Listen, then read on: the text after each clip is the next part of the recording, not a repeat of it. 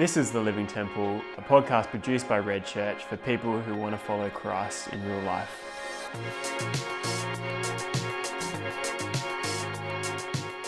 So we know the hold something has on our heart because our heart is like the seat of our will and our feelings when we're willing to give it back to God.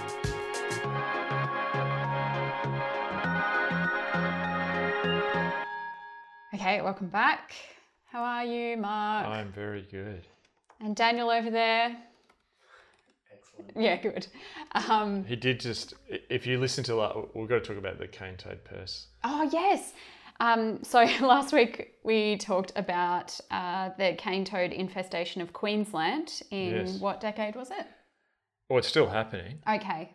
The ongoing Uh, cane toad drama of Queensland, Australia. Yeah. Um, and Daniel, of course, is Googling away over there. Um, and he found this really horrendous image of a cane toad that was turned into a purse. Um, so, you know what? If you want to be horrified Yeah. and Google feel, yeah, uncomfortable, you Google cane toad purse and see what happens. It's, uh, What if they become fashionable again? Again, Again, when, when was cane toad, cane toad purses ever fashionable? yeah. In the 60s, definitely not. No. Um, so, cane toads aside, uh, we were talking about being planted by streams of living water and what it Yeah. looks like to have a flourishing life um, and be a person of peace. And yeah, uh, what a challenge that is. I had a little experience um, last night actually where I became quite indignant and frustrated with some things that were happening and felt so personally wronged. Mm. Um, I was like, just got to get out. And so I went for a walk and I was like, what's going on with this? Like, I'm just really, really frustrated and angry. And I actually called my mum, um, who I often chat to about stuff. And I was like, um, just got to vent with you about this stuff. And she's like, you know, have you thought about maybe asking God about why that is and handing that over to Him? Why are you reacting this way? And I, yeah, realized that I wasn't submitting this situation and my emotions and my responses to Him. And I guess even before we started recording this episode, we were talking about this concept of repentance. And I felt very strongly just in that moment that I need to repent of that really selfish um, perception of me having certain entitlements in this particular situation. And um, yeah, what a really challenging uh, idea that is, and Totally. how important it is for us to to come to God, um, being humble Yeah. And submitting all of our lives to Him, Mm. not just the parts that we think He's supposed to be involved in. Mm. Yeah. Well, I mean, you see, you see, and this is where we see in the Old Testament this process, particularly like in the Book of Kings, you know, where you have Israel's temples and high places, the holy places meant to be for God, are filled with idols and Ashtoreth poles and all this stuff. And then these renewers come in, these people like you know Josiah who come in and renew, try and renew the land, and they mm-hmm. get rid of the idols. And so there's this when we see our lives as temples, that process of renewing temples and removing the idols then applies to mm. our lives. Yes. And because again, we live in an earth story around us where it's just like, hey, your your feelings and it's it's an individual story Yes. where Yeah. the model of the temple is you're you're the one on the throne. Is that being a Christian today in the West is taking yourself off the throne. Yeah. And that was that was what needed to happen in that situation. And it, but that sounds so much easier said than done. Yeah. because you know you're told your feelings are right your gut hmm. instinct go with your gut instinct like you feel wrong like and increasingly we just keep enshrining that and enshrining that Yeah. where human feelings are like become the new magna carta the great law of our hmm. land or something. And there's this sense where I, I i've had a similar experience. I never forget this one moment where I, I felt so similar where i just felt something happened it was so unjust. And Yeah. I remember God saying to me clearly, You've got to submit your justice to my justice. And I was like, oh my goodness. Ah. I presumed those two were synonymous. If I'm upset about something, God must be. And he's like, no, I have No. I have a higher justice than you. And just because you feel something's unjust, I choose what justice is. And I was like, wow, wow, that's crazy. Yeah, wow, that's Um, so you can imagine, like again, look at this model. Our lives are a system. Our lives are a temple. There are idols in there Mm. that often are on the throne, and maybe like God's on the throne, but we're placing the idols next to God. yeah. Um, and so often when we're pushing into God more, and this this this podcast is aimed at people who want to push in more and go Mm. deeper. There's a process that God will take you on that will feel uncomfortable and possibly painful. Not Yeah. possibly, it's going to feel painful. Yeah. It's just softening. Hey. I'm already feeling it, and I'm on the podcast, so you know. yeah. um, where basically it's like cleaning house, cleaning Yeah. out the temple. And just think of Jesus. What did Jesus do when he encounters the temple? He comes in and turns over the tables Mm. because the temple has become a house of exchange. It's a house of, it's not Yeah. what, it's like, this is his father's house where the Yeah. presence is meant to be. And he's taking out the people making money off it. And they've turned Yeah. it into this religious consumer exercise. Um, so, first of all, when we look at bringing our systems into a flourishing systems, we need to see the things that are in our. To go back to that metaphor, there's things in our. Well, I'll use the temple thing. There- there- There's things on the the, the throne Mm. where only God can be. So, a temple is about worshiping God in His fullness, and with all our hearts and all our minds, and realizing there's other things on that. Mhm. So, some of the reasons that there's other things on that, if we go back to the, the systems analogy, Yes. is that we have inputs which are not holy.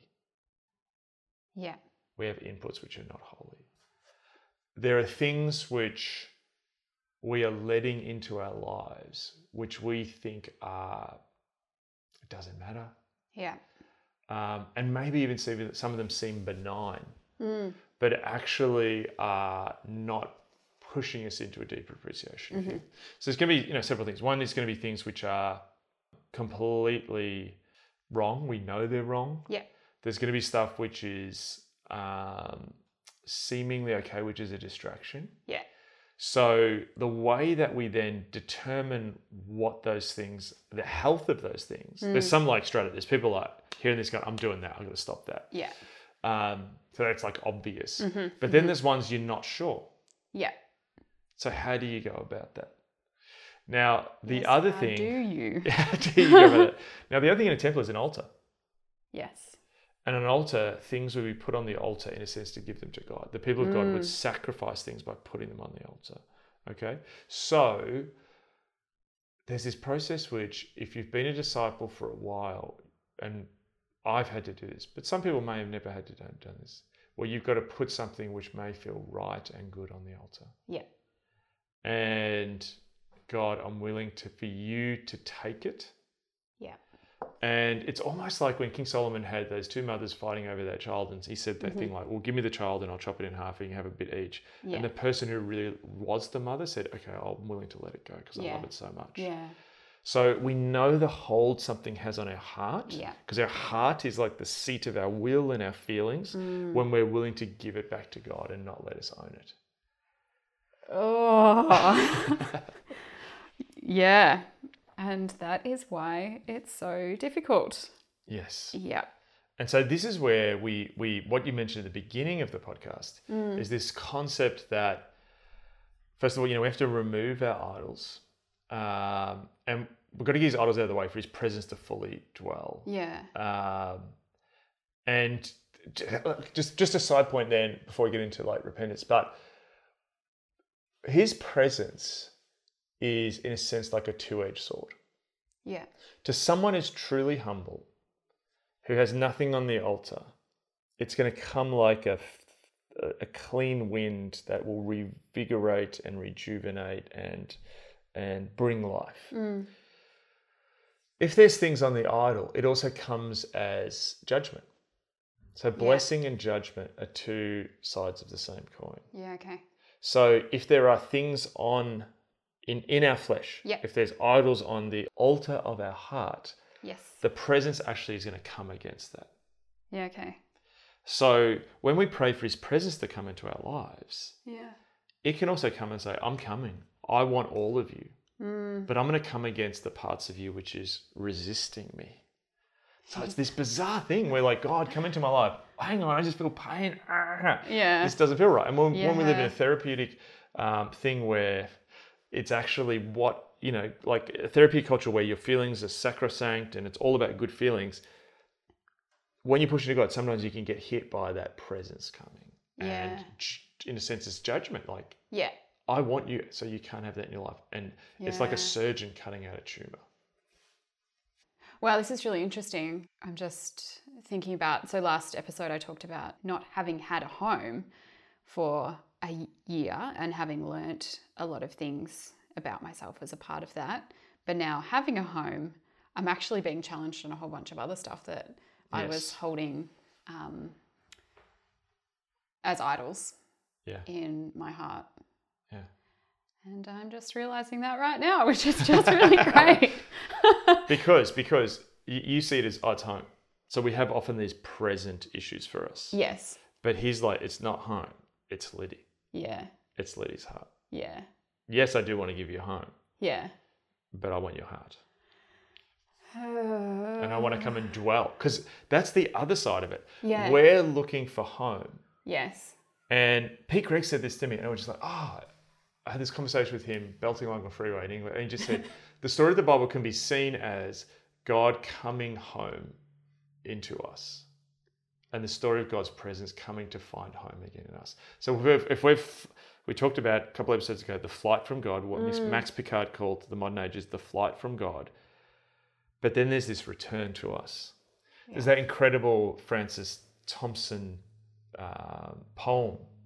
Um, and he was this opium addict and he felt God pursuing him and it's called the mm. hound of heaven and it's the image of God like a hound chasing him through all these alleyways Oh, and you can feel it's like the bated breath on his neck Oh, so there's times where it's going to feel like a hound is chasing you down, Yeah.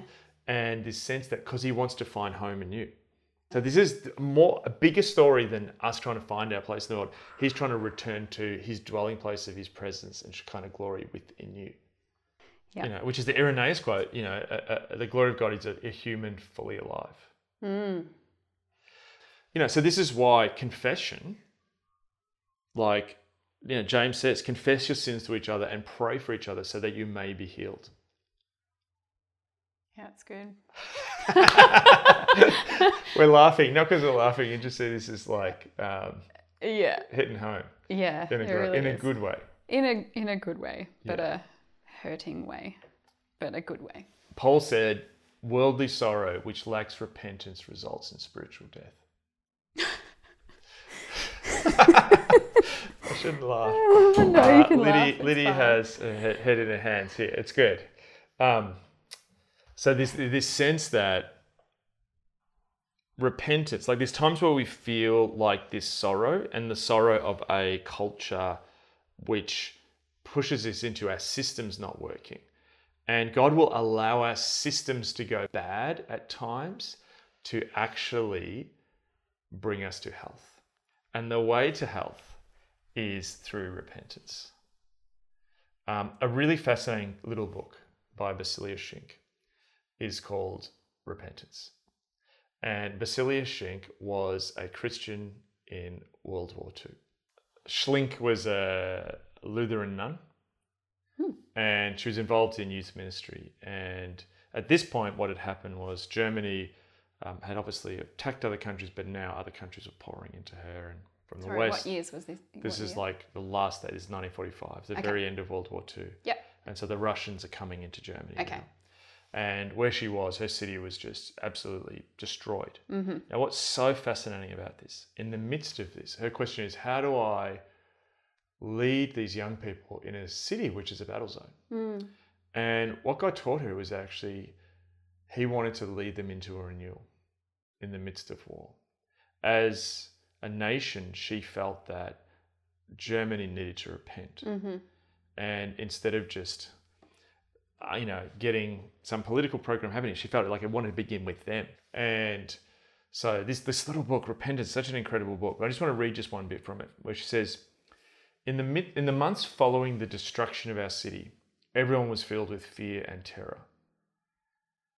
Now listen to this next line when we talk about well, we talked about a couple things ago about Hmm. Yeah. heaven can come and meet you in the most weird earthly places. Yeah, that yeah, yeah. it's about looking where God is and where he's at work and finding where heaven and earth are meeting. Just think about Okay. that as this Yeah. next line. Okay. Schlink continues. But we experienced that heaven was close to us, especially when we had a retreat with the young people for several days while the battle raged on. The perils of war vanish before the reality of heaven. Okay, stop for a 2nd mm-hmm. It's World War II. The allies of Russians, I'm not exactly sure, is attacking a city. A bomb, they're literally, they're getting bombed, right? Yes. They they are in the midst of a battle. This is a brutal battle, and they have a retreat, a youth young adults retreat. I mean, it's just like this is insane. Like, but that that's insane of itself. Like, as a former youth pastor, I'm like, you know, how do you how do you organize a retreat in the midst of a war zone? Exactly. How do you that's- commit that's to our something battle. Mm. when your house is going to get bombed? But listen to that line. We experienced that heaven was close to us. So here is renewal coming in the midst of earthly hell in some sense. But what what what Schlink realized was that renewal comes, the presence comes. God comes and cleans out our systems. Our temples are again filled with the presence when we when we pass through the stage of repentance. Mm-hmm. Said, I had the privilege of tasting the renewed life and joy that came from contrition and repentance. Heaps of people want to be renewed. Heaps of people want a flourishing life. Heaps of people are realizing that the secular consumerist life script creates a horrible system. We're seeing that more and more. We're seeing, you know, the the downside of social media. We're seeing increased mental health. We're seeing people harming themselves. We're seeing the meaninglessness of life. So there's a lot of people going, I don't want that system. But the key, you, you don't just get to jump from that to another system. Mm. What God is desperately desiring is to come home to us. He died on the cross so he could come home to us. He mm. is the father who runs to the prodigal son Yeah. sees him coming down the road, doesn't wait and go, oh, you've decided to come back, or I'll let you back in. He's not the older brother. Yeah. He runs and hugs and, and wants to be home with us. But the way to do that is we have to put on the altar that which may be an idol. We have to move into holiness. We need to make our inputs, if we're going to have an output of flourishing and kingdom fruit, we need to ensure that our inputs, there are people listening and there's stuff that you're doing, you need to change. Like we need to make an inventory of what are the inputs of our lives. Our input of our lives are how you spend your time. How how are we spending our time? There's the classic prayer of Examen where you write up a diary of how you spend your hours, and Yeah. you know it's frightening. I've done that. It's frightening. Yes. It's frightening how much Netflix we're watching. It's frightening how much we look at our phones. It's frightening how much time we're wasting. You know, in this age of superabundance, hmm. we need to take an inventory of what our inputs are. So to go completely sort of full circle to Daniel's question way back when of, you know, is it, you know, what spiritual disciplines versus the presence? Those questions are put in right perspective by going on this path of repentance, removing mm. idols, putting on the altar, making God Lord of all. When we begin to do that and we get our system right, then we can begin to move towards the present life with God that He invites us into. And John 10 10, this is actually the abundant life mm. that Jesus promises us, not a life of Instagram highlights, but actually life that's abundant because it's with Him. And we're a flourishing temple with fruit that does not wither and leaves that do not wither. And we're fed in season, out of season, because God is our ultimate input. Okay, yeah, this this has been a, a big episode one. for me. It's been a Um, and hopefully for others. Taking an inventory of our lives can be a really confronting experience. And, you know, um, the story I shared at the beginning, you know, it's just one example of a confronting experience when you realize that you don't have stuff aligned in the way that you should. Um, and I was as you were talking about, you know, laying things on the altar um, and handing things over to God, I was reminded of Psalm 51, and it says, You do not take pleasure in burnt offerings. My sacrifice, O God, is a broken spirit, a broken and a contrite heart. You, God, will not despise. God loves it when we come to Him with mm. a broken and repentant heart. Mm. And I guess that's that's my my challenge at the end of this episode. But I guess I would encourage people if they are going to do an, an inventory of their lives and mm. the inputs that they have to take this posture, like David says, to to offer on the altar a broken spirit. That Yeah. recognition that hey, I've been doing it my own way. I've put myself on the throne where you should be, and come to Him in that posture. Yeah, there's something really beautiful about that. But it'll be challenging, but it's worth it. Yes. Yeah. So thanks for the challenge today, Mark. Oh no worries. It was it was a big one. Looking forward to next time. Mm.